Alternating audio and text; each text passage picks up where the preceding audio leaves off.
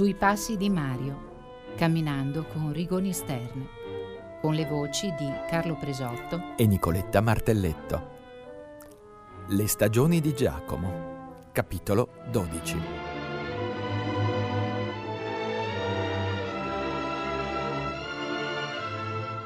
Come si poteva rimanere in casa in un bel pomeriggio di primavera, magari a fare i compiti, quando nei boschi cantavano i cuculi e nel cielo sopra i prati le allodole.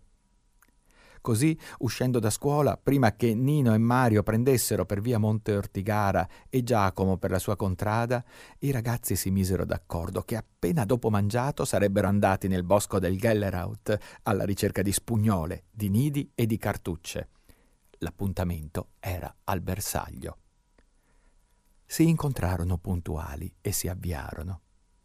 Mario, dietro le lastre di pietra che delimitavano la strada per la Villa Rossi, scoperse un nido di saltimpalo con sei piccole uova celesti punteggiate di bruno.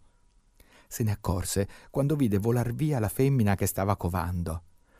Non toccatele, disse Giacomo, se ha appena cominciato a covarle, la madre è capace di abbandonarle. Nino, sempre dietro la fila delle lastre, vide sporgere dal muschio la punta di cinque pallottole. Levando il muschio, discoperse quattro caricatori di cartucce austriache. Qui dietro, disse ancora Giacomo, si era nascosto un soldato a sparare contro i nostri e dalle giberne gli saranno caduti questi caricatori.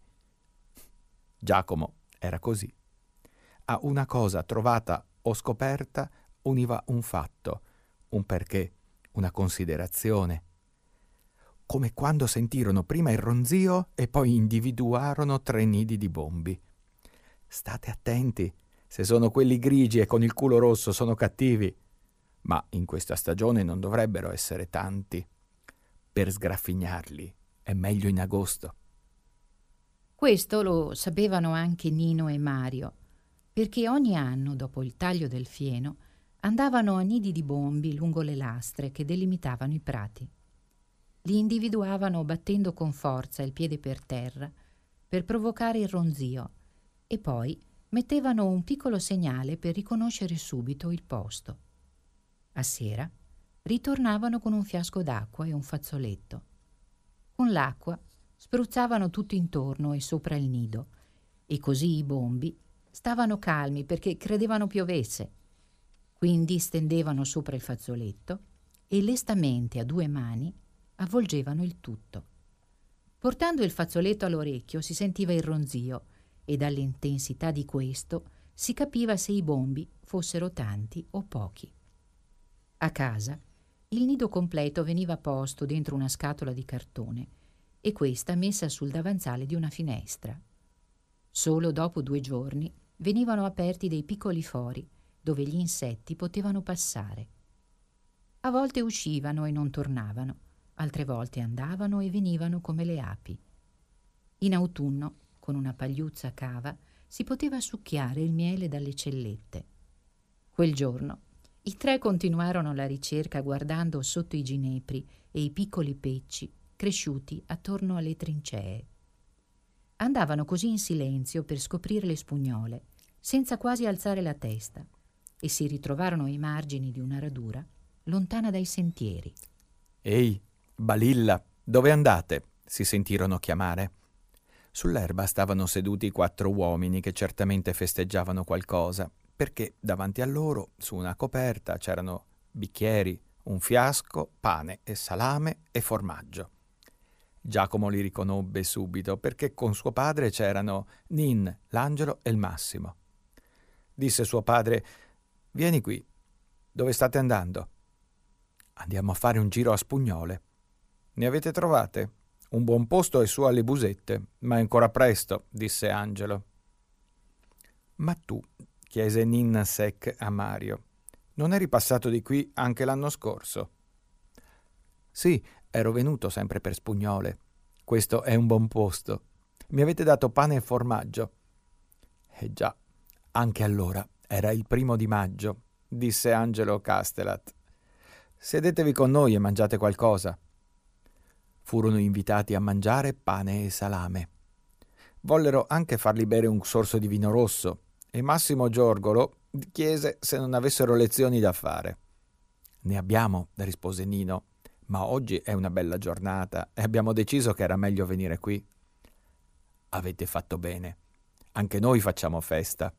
È proprio una bella giornata, rispose il padre di Giacomo. Finirono di mangiare il pane con il salame, ringraziarono e ripresero la cerca delle spugnole. Quando si furono un po' allontanati, Mario chiese a Giacomo Ma cosa festeggiava tuo padre con gli amici? Io lo so, ma non dovete dirlo a nessuno. Oggi è il primo maggio, la festa del lavoro. Quando erano in Francia lo facevano sempre, ma qui in Italia è proibito. Non lo so perché è proibito.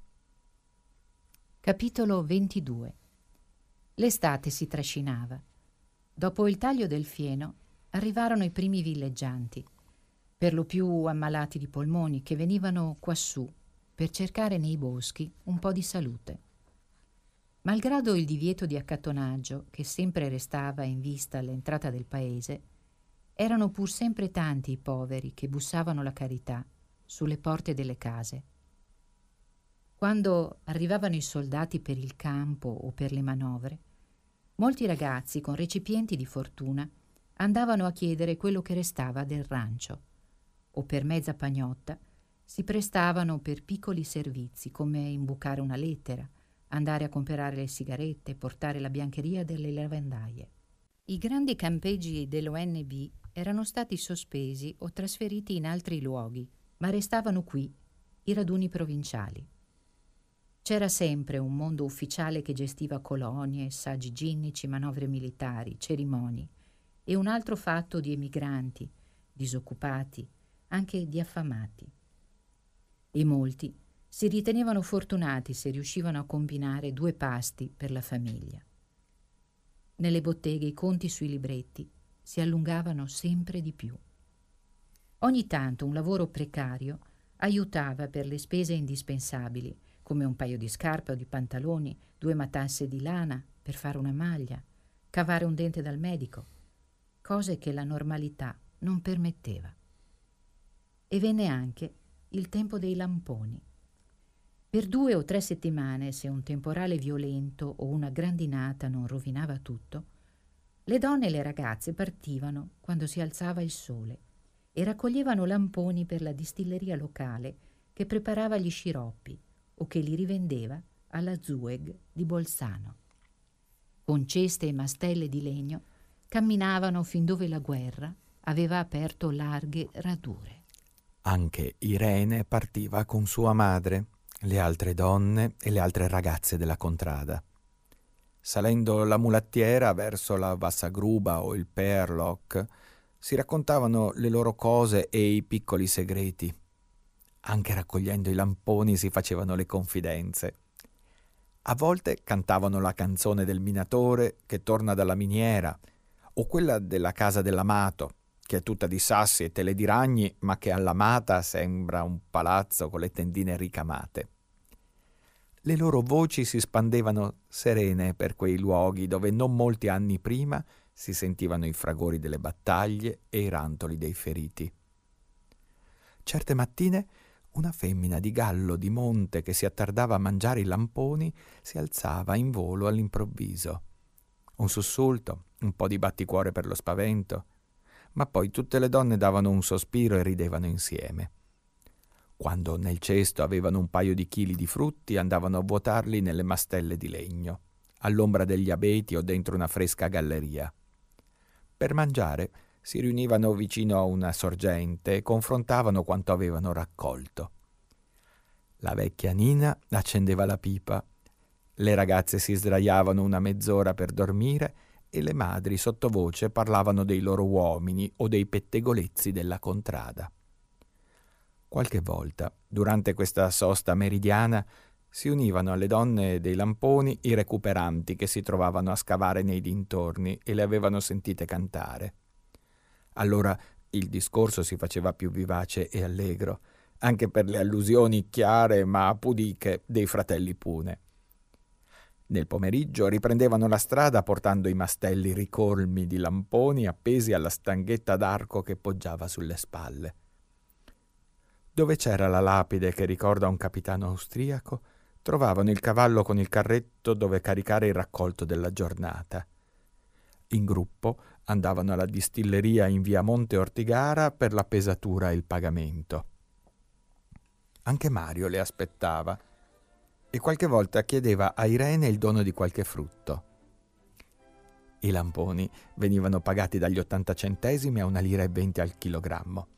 Una ragazza svelta ne poteva raccogliere anche 10 chili e le donne da marito potevano così comperare qualcosa per la dote, canapa e lino da filare durante l'inverno.